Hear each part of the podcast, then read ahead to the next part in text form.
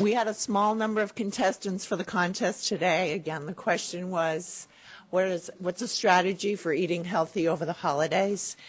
And this winner did not put a name down, but um, everybody, you'll be honest, the winner is. We ate a late, healthy brunch which fixed us up and prevented us from overeating at the big meal. There you go. And your lucky prize is a $5 gift certificate to the dining room downstairs. So enjoy a healthy meal down there. Uh, good morning. So I'm, I'm filling in for Rich and Jonathan. Um, for those of you who don't know me, I'm Alan Kono in cardiology. Uh, and on behalf of uh, Dr. Rothstein and, and Dr. Ross and Dr. Catherwood from Cardiology and the Heart and Vascular Center, it's my pleasure to actually introduce uh, Dr. Steven Lipshultz uh, as a visiting professor to DHMC. So some of you may or may not know, but we actually have been um, involved in a cardio-oncology uh, practice. It's a sort of a shared model uh, for those uh, patients who are either undergoing cancer therapies uh, or have had uh, complications or problems with cardiovascular effects from their therapies, or they have cardiovascular disease uh, de novo. And so um, Virginia Beggs, uh, my nurse practitioner colleague, and I have been uh, seeing patients uh, in, in parallel uh, and in collaboration with our hematology oncology uh, colleagues, and many times we attend their uh, tumor boards, and we ha- we have shared uh, sort of decision making because now you have patients with both cardiovascular uh, and uh, oncologic or hematologic disease. So we're trying to bring and raise awareness uh, in our own institution. you know, we have an, an NCI institute here. we have a cardiology heart failure service that has expertise. We follow probably about 150 patients who have cardiac, cardiac disease or complications from uh, uh, therapies from cancer. So Dr. Lipshultz actually was a classmate of mine at Dartmouth uh, Medical School. His undergraduate uh, degree was at University of Pennsylvania, where he also did uh, basic sciences. Uh, he did his pediatric um, training at in Cleveland at Case Western. he did his pediatric cardiology fellowship at Boston Children's uh, with the Harvard program.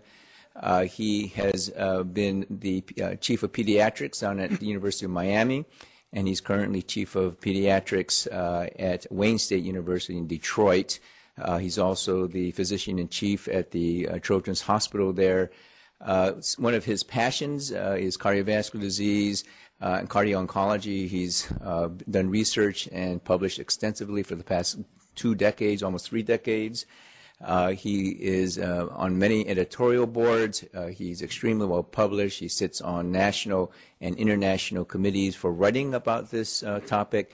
Last night, we were fortunate to hear him uh, discuss about radiation-induced uh, cardiovascular disease in childhood survivors of cancer. So it's my pleasure to have Steve join us today. Thanks.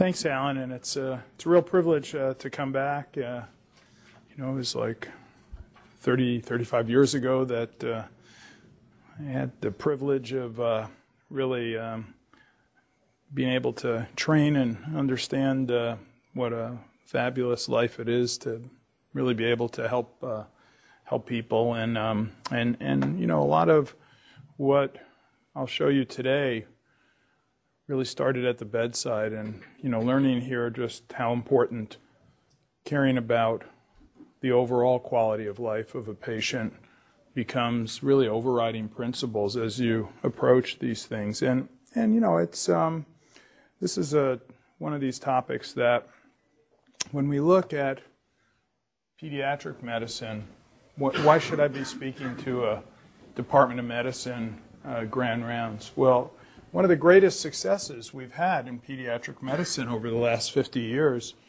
is, uh, is, is the treatment of childhood cancer. I can tell you in 1969, we had a lot of rugged individuals that everybody just knew how to take care of childhood cancer.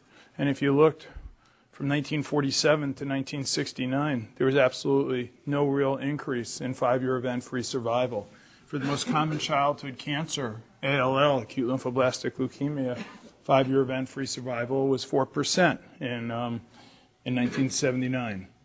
Um, today, on the best protocols, it's more than 90%. Um, even though there's only one child diagnosed with cancer in the United States for every adult, one in every 530 young adults in the United States, 20 to 45, is a survivor of childhood cancer. Overall, over 81% of all children in the United States diagnosed with cancer become a survivor of childhood cancer.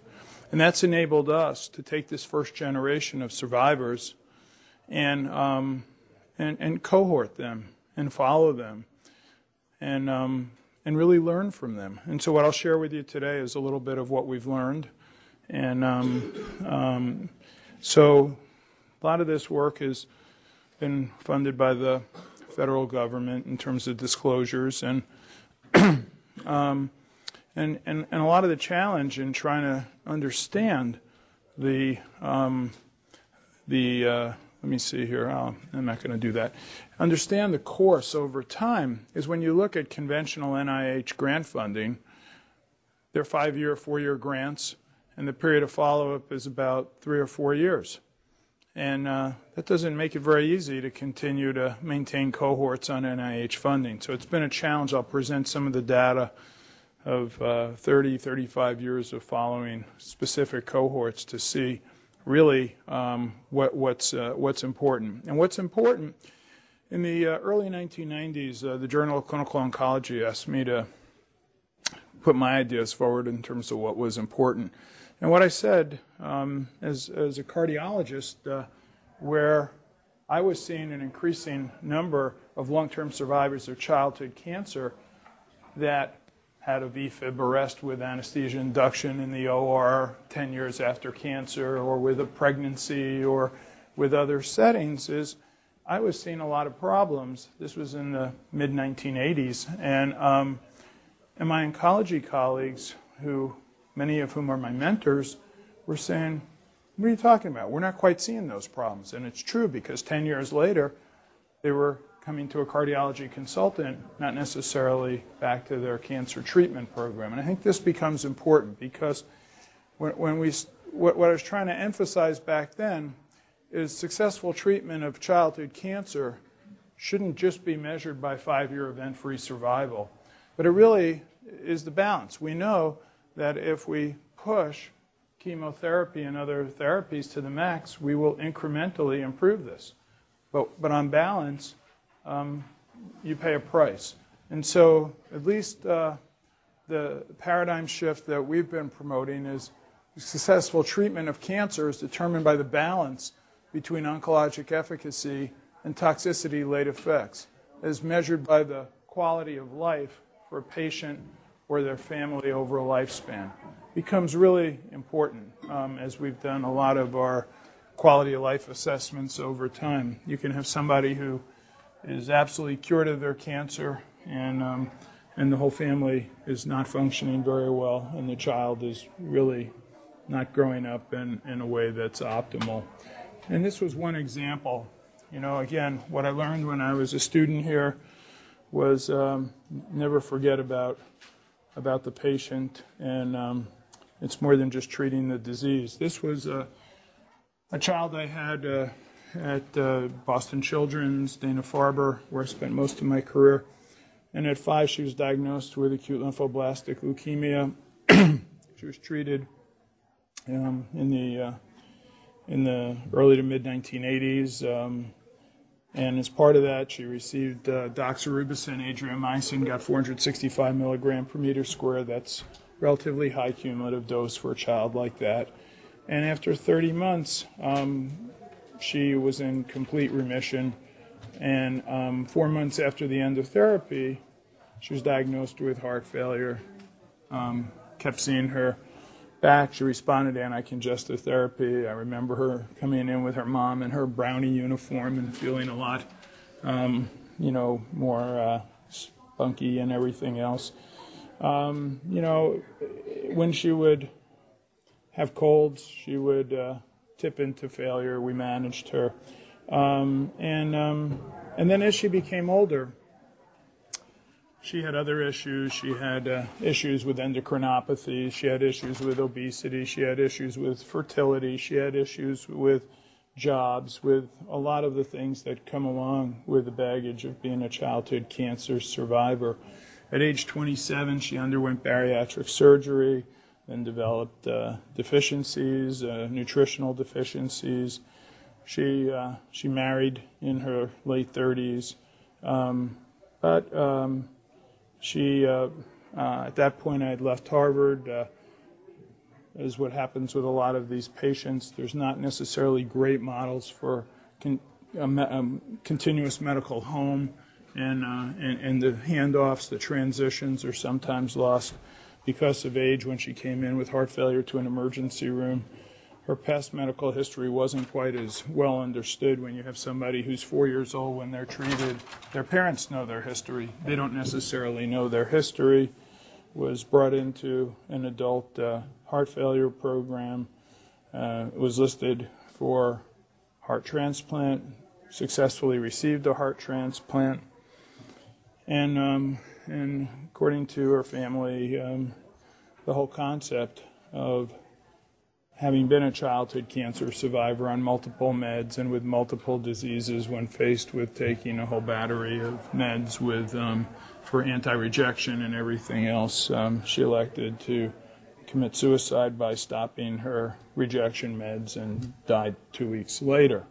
And again it points to these are special people. It's a special population. And the, the more we have crosstalk between pediatric and adult providers perhaps uh, we, we do the best thing for the patient.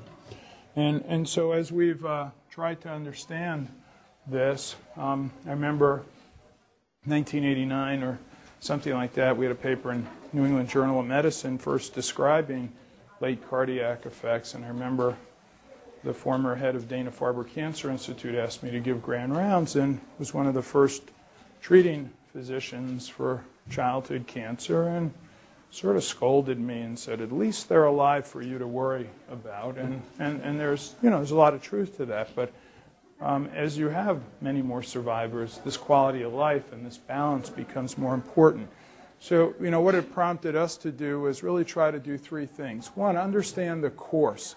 Um, is this really a problem? Does this just resolve over time? Is this just related to getting heart poisoning therapy, you know, for cancer, and then you're free and clear down the road, except for for a couple of people? So what we've tried to do is understand that course. Um, if you get injury to the heart muscle cells, um, does that lead to maladaptive changes? Does that lead to cardiomyopathy, heart failure, rhythm abnormalities? Do some of these get better? Do some of them continue to have morbidity? Do some of them have fatal endpoints? Do some of them really need, um, you know, uh, invasive therapies in order to uh, enable them to uh, continue to exist?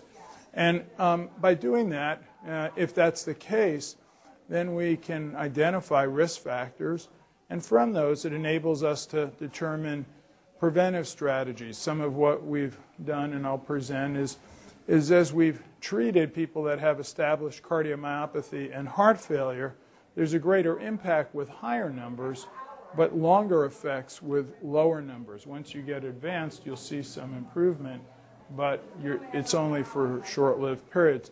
So it becomes important to understand how to do preventive strategies, where to intervene by understanding the course and what risk factors to be able to target before, even before somebody gets it, who's a high risk? How do you get to almost 100% capture? And the third thing we've done is everybody wants to put together guidelines to say, let's measure this because we can measure this. There's thousands of biomarkers you can measure of how healthy or unhealthy a heart is. It doesn't mean that in balance they've been validated as surrogate endpoints against subsequent clinically significant disease enough to say that you should guide therapy based on biomarkers. So that's the third thing that we've really tried to focus on in our work. And as you see here, this is just, you know, I've had the privilege of working for almost 35 years now with uh, with some of my mentors and colleagues at the Dana-Farber uh, ALL Consortium in Boston. And, and as you see, just on that set of protocols alone, treating the same disease um, with incremental protocols from the 1970s to the 1980s to the 1990s to the most recent, just uh, the continuous improvement um, in terms of outcomes. So again, it enables us to go beyond just are we effectively treating cancer, but how do we get to that balance in terms of overall quality of life? In the United States, the National Cancer Institute's had the wisdom for the last two decades to fund the CCSS study, the Childhood Cancer Survivor Study. This is a study of almost 30,000 survivors of childhood cancer five years or more after treatment, as well as their sibling controls. And one of the things after 30 years um, after childhood cancer, this is just some of them, there is not a system in a survivor's body that doesn't have measurable um, late effects. And this is important because I might be a cardiologist, yeah, you know, I'm a professor of pediatrics, but most of my patients are actually adult patients. I'm a professor of medicine too, but I'm a cardiologist. You know, if I'm not thinking about, gee, does this patient that come in with heart failure have an endocrinopathy, have thyroid hormone dysfunction, have a growth hormone dysfunction. I could give all the anticongestive therapy I want, and it's not going to make the same difference as understanding that if you treat the primary problem. And so almost every area becomes important. I don't care what your specialty is. Um, if you're seeing these patients, don't think just about your own organ system, think beyond that. So in yellow here, I've highlighted what I'm going to try to talk about, where coronary artery disease compared to siblings, relative risk more than 10, heart failure, relative risk more than 15, stroke, relative risk more than 9. From the same CCSS study, in this case over 10,000 um, uh, um, five year survivors and over 3,000 siblings, it's not just, gee, did this patient develop heart failure? We care about global burden of heart disease, okay? You can get sick from heart disease from a lot of different causes. Could be hypertension, could be atherosclerotic disease, could be pump failure, and could be arrhythmic. But it doesn't matter. You look at all these risk factors. Siblings in blue, in yellow, survivors in blue, hypertension, significantly higher risk, doesn't go away further years from this. Even, even uh, you know, many years later, um, much higher rates in dyslipidemia, diabetes, um, and um, you look here, same study, coronary artery disease. The blue line here, radiation therapy. The yellow, no radiation. The black, siblings. Coronary artery disease, valvular heart disease, heart failure here. The blue line is our patients when they were treated that got radiotherapy and anthracycline. The yellow, anthracycline alone. The red, radiation alone as you can see, different combinations give you more than additive uh, later clinically significant disease. And um, same study, the CCSS study, has looked at, well, what's the impact not on morbidity, but mortality? And what, um, you know, this is, this is made up. We maybe only have data to about here, and the rest is model-based. Because uh, we really don't, in this first generation, we don't have anybody that's 85 years after treatment. But, um, but what we do know is it looks like late effects account for 30% of lifetime mortality probability, and that varies by disease. A loss in life expectancy of more than 10 years for survivors compared to the overall mortality of the general U.S. population. But depending on the disease, it could be up to 28% reduction, translating to 18 years of lost life. And in some childhood cancer diseases, a life expectancy not of more than 80 years, but of a little bit more than 40 years. And this is, it doesn't matter where you look in the world, there's a lot of this big data. Um, this is big data from France and Great Britain. This is 27 years average follow up, five year childhood cancer survivors in United Kingdom and France with over 86,000 patient years of follow up. So, you know, we always are concerned about second cancers here. Well, you know, this is related to having received chemotherapy. Well, almost everybody gets chemotherapy when they're treated for childhood cancer. And there is uh, an increased uh, relative risk that's excess for death. But by far, the greatest increased relative risk for death is for all cardiovascular and cardiac mortality. And the same thing if you were treated for childhood cancer with radiotherapy. I highlighted in yellow, they stand out in a class of their own. So, um, and from the same study, what you see is 10, 20, 30 years after childhood cancer compared to the general population in England and France, it's not like this is converging, they're diverging, and it's exponentially increasing in terms of cardiovascular and cardiac disease mortality. And so this is one of the higher risk or highest risk new populations for premature cardiovascular morbidity, mortality, doesn't matter where you look in the world. Some of the work we did was when we looked at um, the whole cohort followed at the Dana-Farber Consortium, and we looked here at left ventricular contractility, load-independent uh, health of heart muscle cell, in this case, stress velocity index. Um, and we looked here, this is when these four-year-olds were diagnosed with ALL, high-risk ALL. This is when they completed anthracycline therapy. This is the median. These are the 95% confidence interval. They had dilated cardiomyopathy, asymptomatic, depressed contractility. In the first five or six years, they normalized. They got away from heart poisoning chemotherapy. There were more than 12 papers that came out said, not a problem. It's reversible. Not a big deal.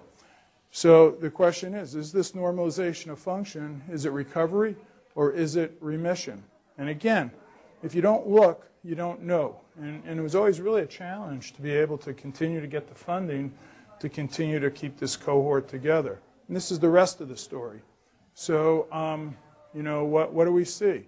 This exact same patients I showed you to here. But as we continue to follow them, those that uh, the long-term follow-up is essential to see that if an early doxorubicin hit uh, was present, it resulted in late cardiotoxicity associated with progressive cardiovascular morbidity and mortality. So this was intentionally um, doing serial echoes for no reason other than research, not for clinical care, on these patients every single year. And, um, and so people said to me, well, who cares? You know, that's just echo mumbo jumbo. You're not telling me anything important clinically. Well, they were right. You know, it's 12, 13, 14 years. Then the big data, um, studies from the United States, the Netherlands, um, the Nordic countries, France and Britain, they all showed the same thing. In the United States alone, there's more than 13 million cancer survivors. We publish more than 50% of survivors of childhood cancer have been treated with anthracycline, widely used and important therapy. But when these large uh, data uh, epidemiologic studies have looked 20 years and 30 years out, doesn't matter what study you look at, there's increased cardiovascular morbidity, mortality. So these portend what tends to happen with longer follow-up. Um, and um, one of the studies that we had uh, in New England Journal, we, we looked eight years after treatment uh, with anthracycline for ALL, and we wanted to include teenagers, so osteogenic sarcoma. And we found that these patients had depressed left ventricular fractional shortening. A similar measurement to an ejection fraction, so overall systolic performance was significantly reduced. We found that in our multivariable analysis, if you had unhealthy heart muscle, you had lower squeeze to your heart. Made sense. We found that for the those that got higher cumulative doses of anthracycline, they had less healthy muscle eight years later and depressed function. Made sense.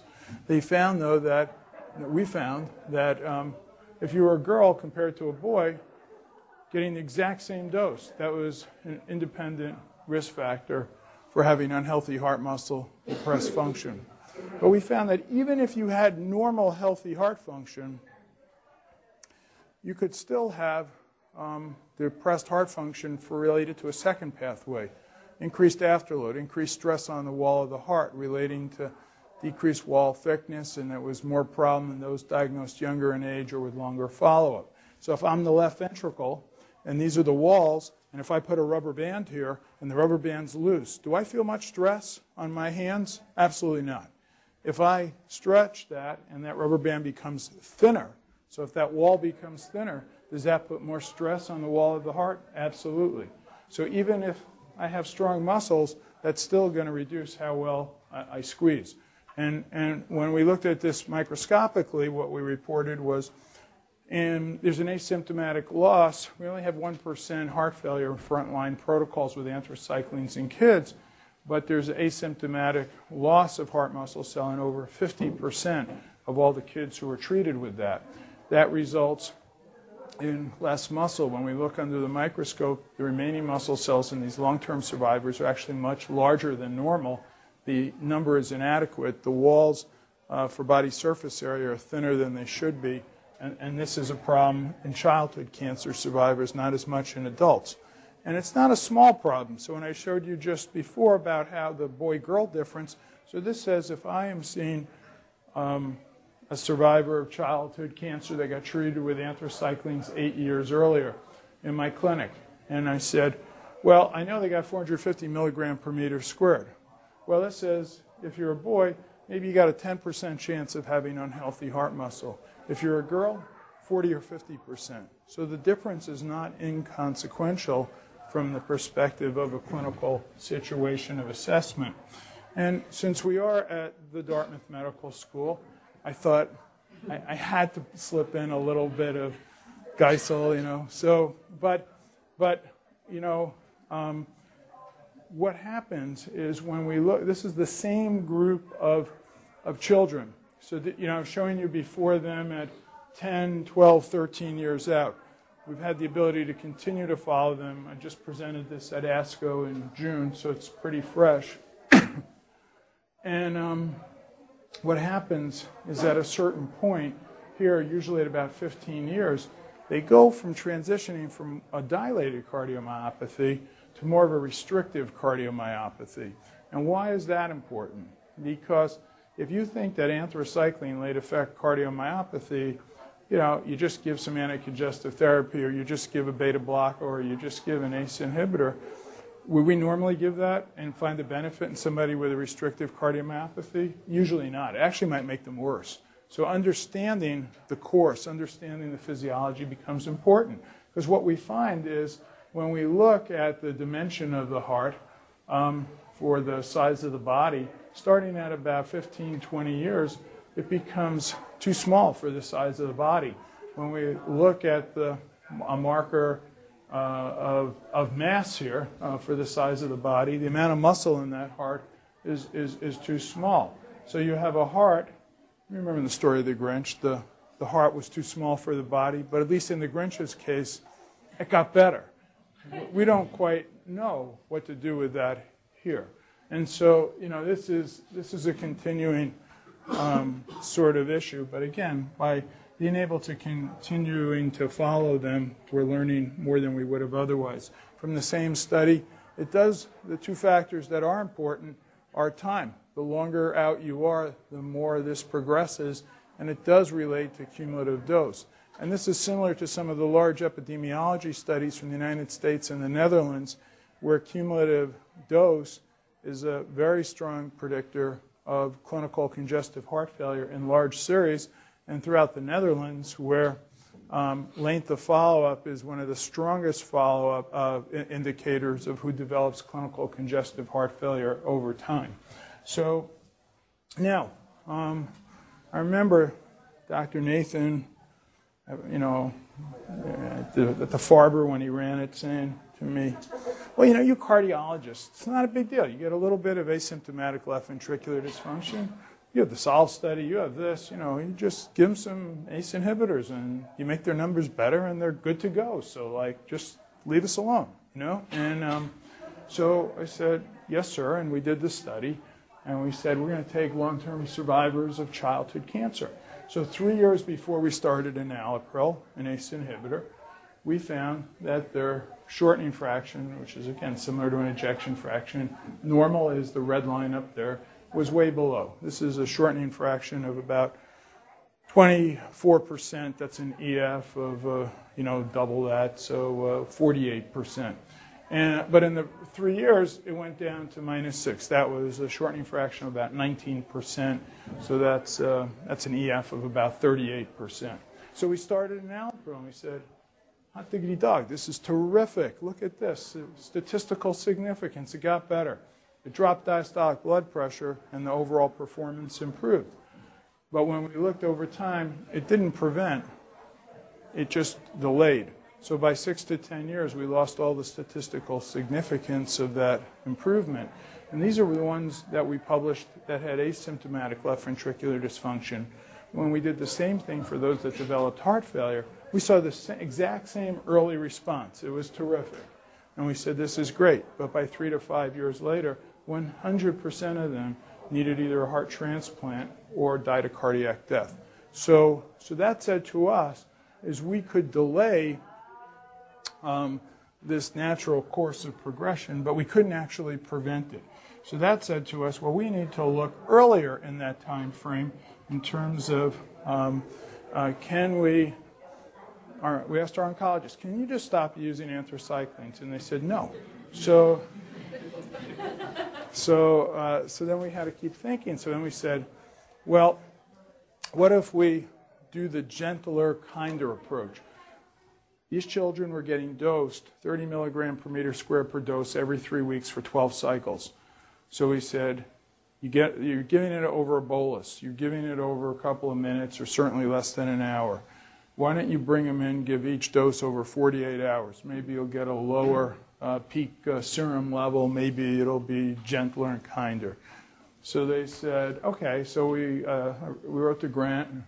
Got NCI to fund this all around the United States and Canada. As these kids came in newly diagnosed with high risk ALL, we randomized them to either get it by conventional bolus.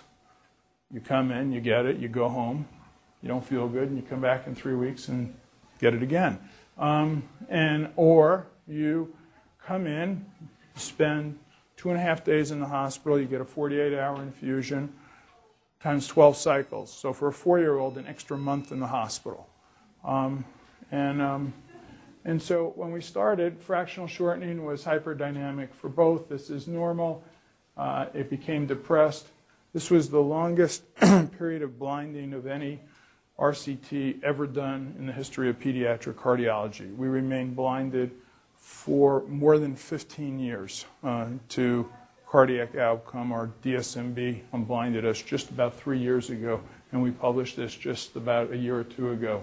That even eight years after, uh, after treatment, sadly, both arms, the bolus group and the continuous, both showed depressed heart function and absolutely no difference in the pairwise comparison. So no cardioprotection. We found that that wall thickness, there was loss of muscle in both groups and um, no protection. In terms of mass, the mass was still way too small for the size of the body in both groups. Um, hearts were dilated in both groups. And, um, and what we published was not only was there no cardioprotection, there was no improvement in oncologic efficacy. There was an extra month in the hospital. Around the country, it translated to charges of about a billion dollars a year, because um, this was written into a number of pediatric protocols, giving continuous infusion without having done the study. And we found a statistically significant increase in mucositis in the continuous infusion and a statistically significant increase in thromboembolic events, including two related deaths uh, for the continuous infusion.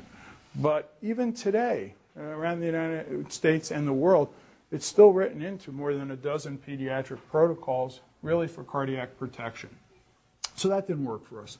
So then we said, well, let's, uh, let's see, um, can we um, find a cardioprotective strategy? So in our animal models, we tested about 200 different compounds. One that looked the most promising in our animal models was something called dexrazoxane. Um, recently, uh, one of my colleagues in, uh, at MD Anderson has said, well, maybe this dexrazoxane, uh, well, doxorubicin disrupts normal catalytic cycle of topoisomerase 2 beta. Uh, you know, that, that's important for DNA replication. It's a target for, you know, how anthracyclines can kill cancer cells by blocking DNA replication. Um, it causes DNA double stranded breaks. It further leads to defective mitochondrial biogenesis here.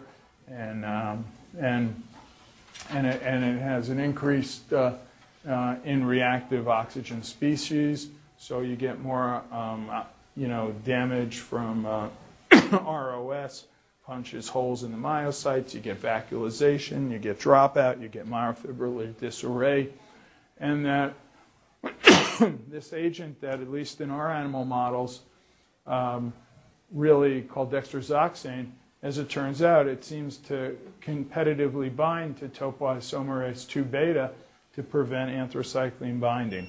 Well, that, you know, that's a nice mechanism, and it remains to be proven whether in a human that's clinically relevant. But what, what, what we've really done is, is, is again, this, um, if you have anthracycline, in this case doxorubicin, by a non-free radical mediated thing, again, it, it intercalates, it blocks topoisomerase 2, impairs DNA replication, you get an anti-tumor effect. One of the things, when we started this about 25, 30 years ago, um, we weren't the only ones, but we were we thought it was pretty cool that there are two different mechanisms for treating cancer and treating um, cardiotoxicity. This is still probably the leading contributor is free radical injury, where if you infuse doxorubicin, it binds to iron, that forms free radical, that leads to damage, subcellular changes, pokes holes in the heart muscle cells. We find half of them show dead and dying heart muscle, and, and, um, and, and that causes problems. And again, you know, this is the package that you see when you get the dexrazoxane. It, uh, it takes the iron, it's sort of like EDTA, it chelates it, and in theory, you know, the muscle looks like this in the heart as opposed to that. But it's not really in theory, so this is what we published. So when we gave our rats seven courses of doxorubicin without it, they look like this. With it, they look like this. Doesn't look that different. But even if you're not a pathologist, I'm sure everybody would get this question right. If you uh, said, which panel do I want my heart not to look like? You would probably say A, right?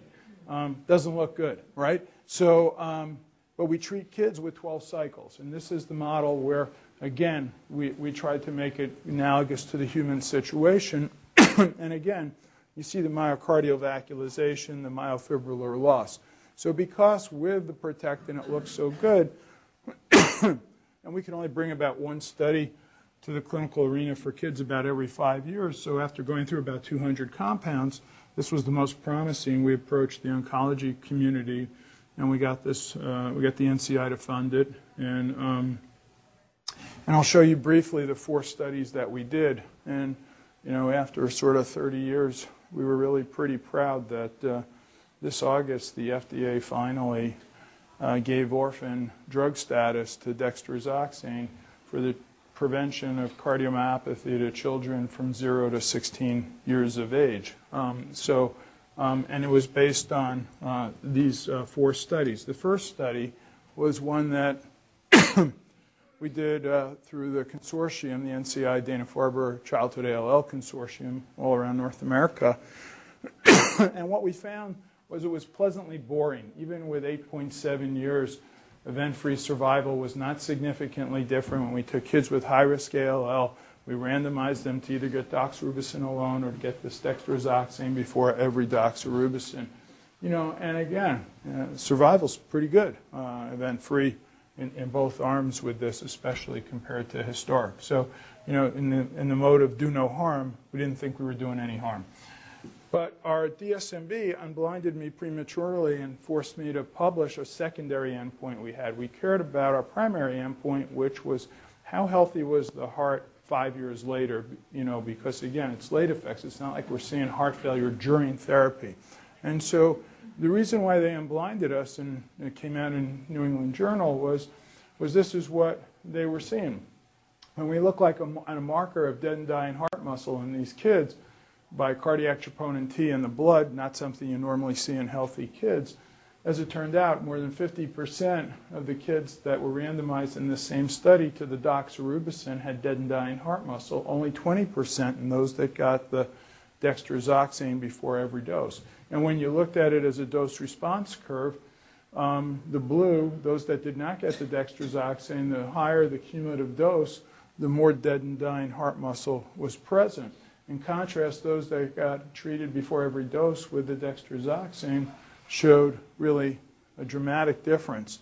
And um, so, you know, we, we published it, but we were really cautious. We said, you know, less dead and dying heart muscle, but that doesn't mean that, you know, over the course of a lifespan, you know, you're going to have healthier hearts. So we continued to remain blinded for many years later. And then we published, uh, you know, three or so years ago when we were unblinded. It's the same study now. It's five years after treatment. And these are the two groups. So this is here, uh, dimension of the heart. The girls that were treated with the dexrazoxane, this may look lower than normal, wasn't different from there. So this is normal. They had normal dimension. The girls that did not get the dexrazoxane, they had dilated hearts. The pairwise comparison, those asterisks show that at one year, two year, three year, four years, there was significant cardioprotection in terms of not having a dilated heart. For the girls that um, with fractional shortening, now normal, healthy, non-cancer uh, children of the similar age and size, their heart function should be there. Those that got dexrazoxane, not significantly different than normal. Those that didn't had depressed function. Even five years later, the difference was very significant and protective. Wall thickness, as they went through puberty and grew, and their hearts didn't have enough muscle, their wall thickness for their body surface area kept getting further and further away from adequate normal, except if they got dexrazoxane, and that was where it was normal. Now, you know, as, uh, as, as, as people in medicine, you know this better than a lot of my pediatric colleagues. So when I use the term pathologic left ventricular remodeling, at least for my pediatric colleagues, I show an adult uh, infarct type situation where um, you get an apical infarct. If uh, it's an ominous sign to have pathologic ventricular remodeling, it's when the wall thins and when it dilates, and that's not a good sign for future health. Um, and our marker of, uh, of uh, remodeling uh, was, was this, and in fact, there was no evidence of pathologic remodeling even five years later in those that got dexrazoxane, and those that didn't, um, there was progressive uh, pathologic remodeling. Um, so that made us feel pretty good, at least for girls. Then um, we had an even larger study. We got the NCI to fund the Children's Oncology Group, and we randomized over 500 children with T cell ALL and T cell lymphoma um, that were being treated with anthracycline. And here, three years after uh, treatment, um, it was almost the exact same magnitude of uh, protection in terms of fractional shortening. Those that did not get the dexrazoxane when we were unblinded had significantly depressed heart function. Those that got the dexrazoxane had totally normal um, heart function. Same thing for wall thickness, and in terms of uh, pathologic remodeling, no remodeling, and a lot of remodeling.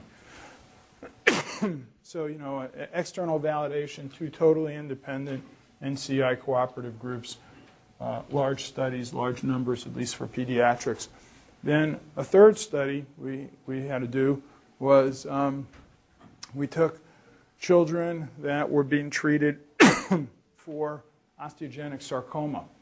Um, and, um, and we found this is not as successful to treat as leukemia.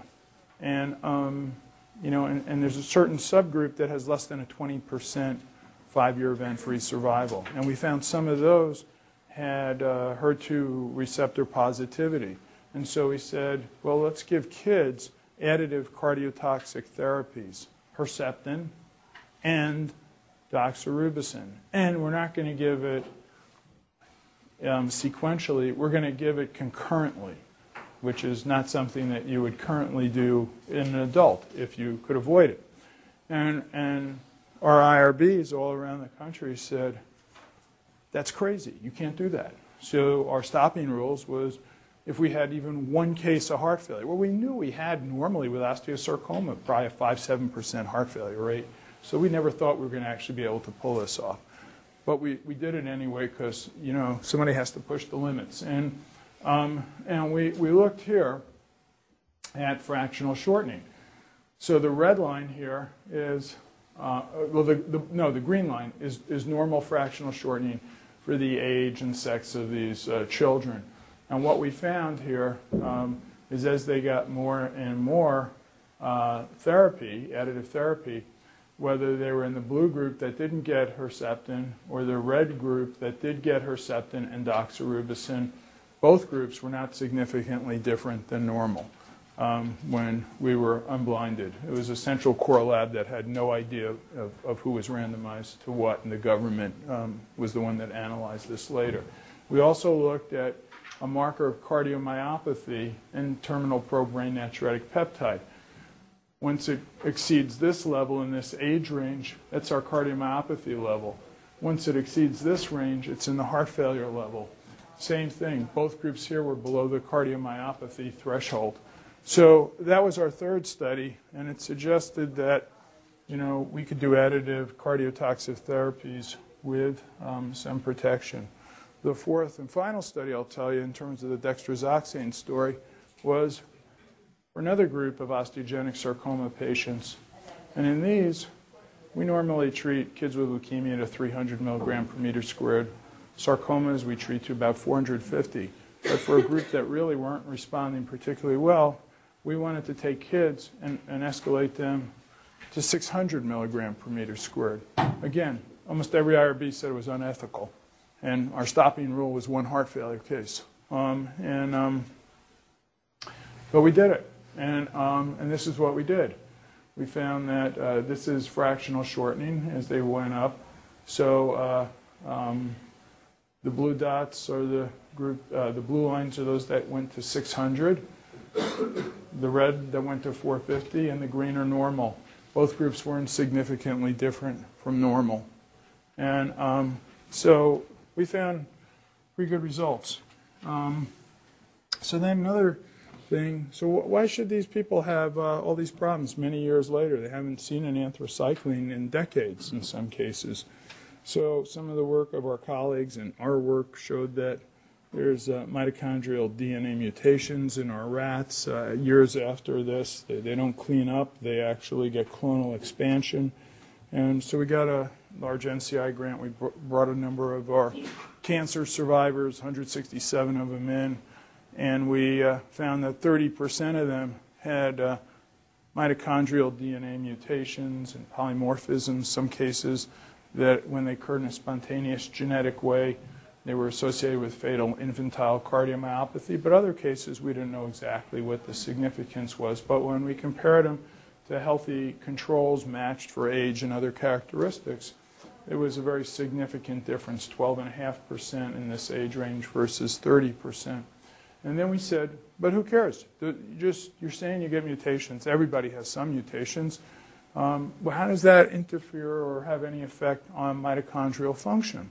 We know in our rat studies, other people's rat studies, there's an irreversible anthracycline mitochondriopathy that occurs.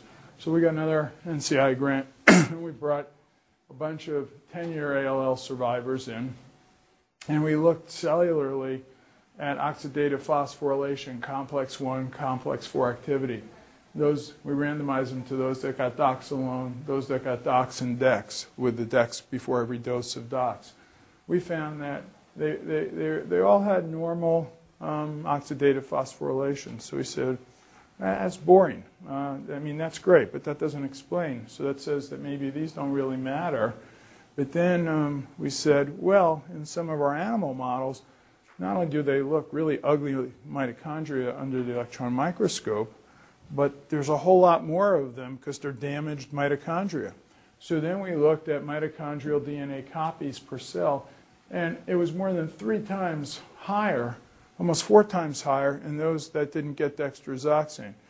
That's the highest we've ever seen um, per cell. That suggests that in order to maintain in these teenagers normal mitochondrial activity, generate ATP in one of the most energy dependent cell lines, they're doing it by eh, really increasing the production of mitochondria. That's not a good sign as a way to sort of offset this. So that, you know, these are otherwise healthy 10-year survivors getting on with their life, but they're not so normal in terms of how they generate. And then another thing, my colleagues and I in Boston, we, we found, um, um, this is the work of some of my colleagues, but we, we, we did uh, other work related to this.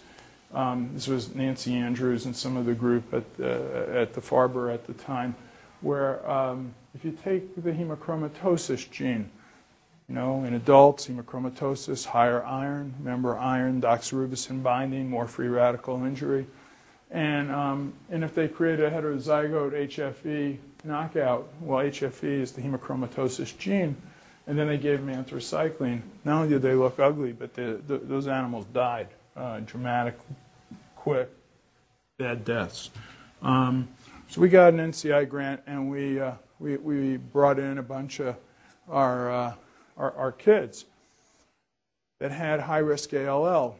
And we said, we're going to look at two HFE mutations. So we said, how common is this? So in kids newly diagnosed with high risk ALL, 10%, 10% of them had the C282Y HFE mutation. Outside of childhood cancer, when, this are, when you look at adult patients that have dilated cardiomyopathy, if they have that, much higher rate of dilated cardiomyopathy than if you don't have that. But here in this setting, what did we find? We found for those that had this compared to those who did not, almost a nine-fold increased rate of having dead and dying heart muscle with the same doses of anthracycline than if you didn't have that. Why is that important? Well, that's important because point of care testing to identify, remember I said one of the things we're interested in is risk factors? So before anybody even gets an anthracycline, can we identify? Remember I just showed you girls so we know girls, younger age, HFE mutations. This helps you target who might be at highest risk. So maybe you don't give them an anthracycline, or maybe you give them more cardiac protection, or maybe you monitor. And same patients, even two years later, if they carried um, these mutations, they had significantly more dilated left ventricles, more LV dysfunction, thinner posterior walls, of their heart and reduced mass than if they didn't have this. So it's not like they just got a little bit of uh, dead muscle during therapy. Even two years later, they, they weren't in good shape. And um, when, we, when we think about this, I've shown you some of the work we've done with dexrazoxane. We use multi-agent chemotherapy because there's a lot of different mechanisms. Almost anything that's good for killing cancer cells is bad for heart cells. Um, and so we've played around with a, a variety of other things. You know, in some of the adult cardio-oncology, they've shown early benefit of anti-heart failure therapies. As I showed you, we, we, we've done that in kids. It doesn't translate to any long-term benefit. Uh, there's been no adult study that's looked at long-term benefit, but again, it may not be as relevant if if you're dealing with an octogenarian, um, you know, or something like that. But at least for kids, that's a very important concept. I don't have time to show you some of our work with diltiazem, but um, anthracyclines mess up SR, and calcium handling is a big problem. We found we are able to protect that. Uh, L-carnitine and other things become depleted, mitochondrial function. We've, we've found some advantage there. We find that after you get and heart muscle, you get anti-heart antibodies, you get a secondary inflammatory thing, and we've done work with immunomodulatory therapies, including intravenous immunoglobulin. As we start packaging different cardioprotective strategies, we're actually seeing some additive benefit. And, um, you know, and the last thing that I'll sort of end with is doing these studies longitudinally. This is that first, that study number one I showed you where we measured troponins during therapy, and I showed you they forced us to publish that stuff. So we said, well, there's anything you can measure during therapy, because you know, everybody's told, oh, here's another guideline. Let's measure EFs, and let's do it with every dose, or let's measure uh, this marker or them, or we know that strain is better than this, or we get more abnormalities when we look at this. Key thing is, are they validated against anything? Um, or is it just it's abnormal or we get a higher percentage abnormal? So what we wanted to do, and it took about 10, 15 years to do this, here, just looking at troponin T. If there was evidence of injury during therapy, five years later, did it predict who had a healthy heart or not a healthy heart? We found it was highly predictive of, of not having pathologic remodeling, not having wall thinning or reduced mass. That's important. We looked at uh, N-terminal probrain natriuretic peptide. It predicted pathologic remodeling. Does that mean you can then go ahead and do biomarker-guided therapy? Absolutely not. It says because you have validated biomarkers, you now can design the study to say, let's do an RCT, comparing conventional management versus biomarker-guided to see in the setting of that, you know, have you interfered with oncologic efficacy? Have you improved heart problems? And overall, is the patient better? And, and, and only then you can determine. So, you know, that's one of my bigger concerns because I'm seeing increasing clinical practice guidelines saying, you know, if you're going to be a good doctor as opposed to a bad doctor, you should do X, Y, and Z, but then you get that and you're not sure what to do with it. In contrast, when you're dealing with a non acutely ill, stable set of survivors, we and others have. I, I had this paper in Annals of Internal Medicine in May where we looked at long term survivor guidelines and we said, you know, we made these things up years ago, but we wanted to test them.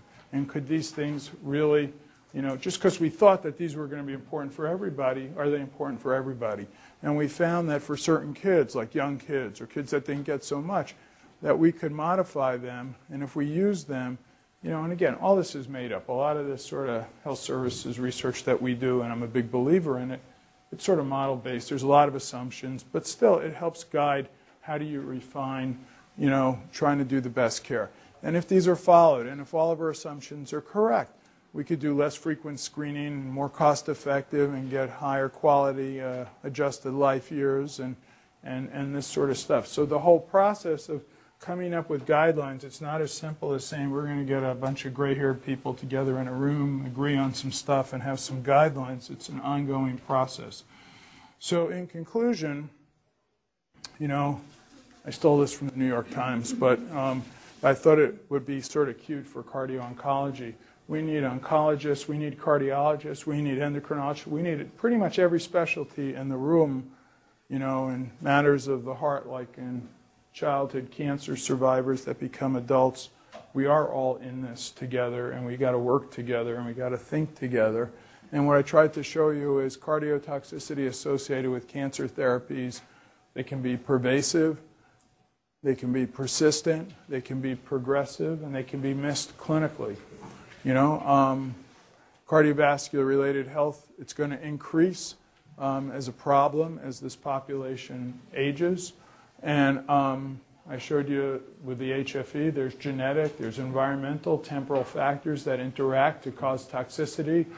Um, and they identify high risk groups for tra- safer treatment options and targeted interventions.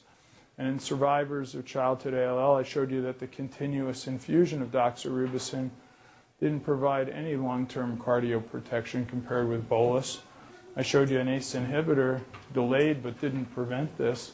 I showed you that the dexrazoxane is cardioprotective and allows safe dose escalation and use of additive cardiotoxicity um, uh, therapies. And, um, and uh, you know, I think that um, on the very last slide, you know, tailored follow-up and therapies, multi-agent cocktails are needed, and we're working on that. Persistent mitochondrial damage may relate to lifespan cardiotoxicity screening for HFE gene mutations, and there's a couple of others out there as well, um, might inform treatment decisions. Cardiac biomarkers during therapy predict late toxicity, allow future studies to determine if biomarkers that have been validated as surrogate endpoints can be used to tailor oncologic therapy and to determine if overall outcomes are improved. We need more validated surrogate cardiac endpoints. If you don't look, you don't know and uh, survivor cardiac monitoring delays heart failure and improves quality of life. It's really not true at all. Monitoring doesn't do any of that. It's how you act on the monitoring that, that, that may have an impact. So, with that, I'll stop. Thank you.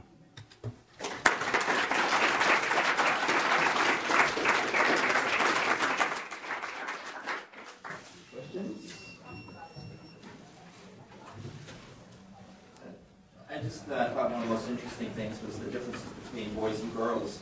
Um, I would think that children are endocrinology, from an endocrine standpoint, are identical. Their body masses, their compositions are the same. Um, so I wonder if there's any thoughts about that. I, I was thinking maybe it's something as they go through puberty, something changes, but those curves were smooth, and even the responses to the protective drug were, were um, quite different between boys and girls. So then thinking about the hemochromatosis mutation, I wondered if there's a theory that it's a, a sex-linked um, genetic um, difference, that there's a protect, that may be protection for boys.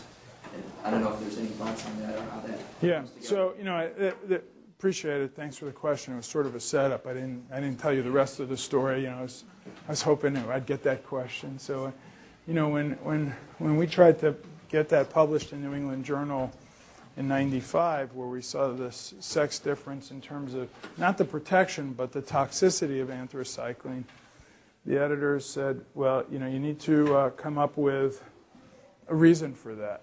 And so i wrote back i would be making it up. They said make it up. So um, so my colleagues and i we said even though these are prepubescent i'm glad you focused on body composition. As it turns out, we dose based on body surface area and not based on lean body mass. So there's a higher percent body fat in girls than boys, even prepubescent. Anthracyclines are poorly absorbed in fat. So we said, great, we now have a reason, we'll get this thing in the journal, and, and this will be good. So we wrote that in there. I, I didn't get an acceptance. I got another letter saying revise and resubmit. We need to have at least another explanation for this. And we weren't the only one. At the same time, the group at Children's Hospital Philadelphia, a couple others, was finding the same thing boy girl differences with girls having more toxicity. So we, we looked in the, in the preclinical and the animal literature, and we found that anthracyclines are pumped out of cardiomyocytes through the MDR pump, multi-drug resistance pump. And we found there was evidence in the literature that female animals had differences in MDR pump activity that supported our findings. So we referenced that, we cited that, we said, we can lay this thing to rest. They drove me nuts. They, they, they sent it back for a third round. They said, we need three mechanisms. So then we found we found some other preclinical stuff that said hepatic and renal clearance in, in uh, varied by gender, and um, and it went this way, and, and then it came out that way. So, but we, it was all made up. We didn't really know, and then, but then what happened was, then we saw these gender differences in at least the first study I showed you with dexrazoxane in terms of protection, and it was the same way. Not only was there more toxicity, but there was more prevention in girls compared to boys. So that made us think, well, gee, do young girls, because this is a study of really young kids, do young girls have less ability to deal with free radical injury in terms of heart damage, and do, are they more responsive to being protected? So we then looked, and I've, I've had a couple papers in New England Journal on when you give young kids antiretroviral therapy. Their moms have HIV, you want to block transmission, totally different set of drugs. But in that case, we see the exact same thing. The girls have much thinner walls of their heart, they have much more damage for the same degree of antiretrovirals compared to boys. We then looked, we did some work around the United States of kids that in the neonatal period were undergoing cardiopulmonary bypass for open heart surgery. The difference between survival for girls and boys was dramatic. Girls have much worse survival. And when you get put somebody on a cardiopulmonary bypass run, your free radical injury is dramatic. So almost every setting we looked at, we, we found that to be the case. We think that that may, those may all be contributing factors, but but it's not a subtle thing, as you see. It's, it's pretty dramatic, the, the difference. As it turned out, when we did a slightly older population, T cell ALL and T cell lymphoma, the COG NCI study, we found cardiac protection for both boys and girls equal. But in the younger kids, we found that, that real gender difference. Thank you very much. Sure.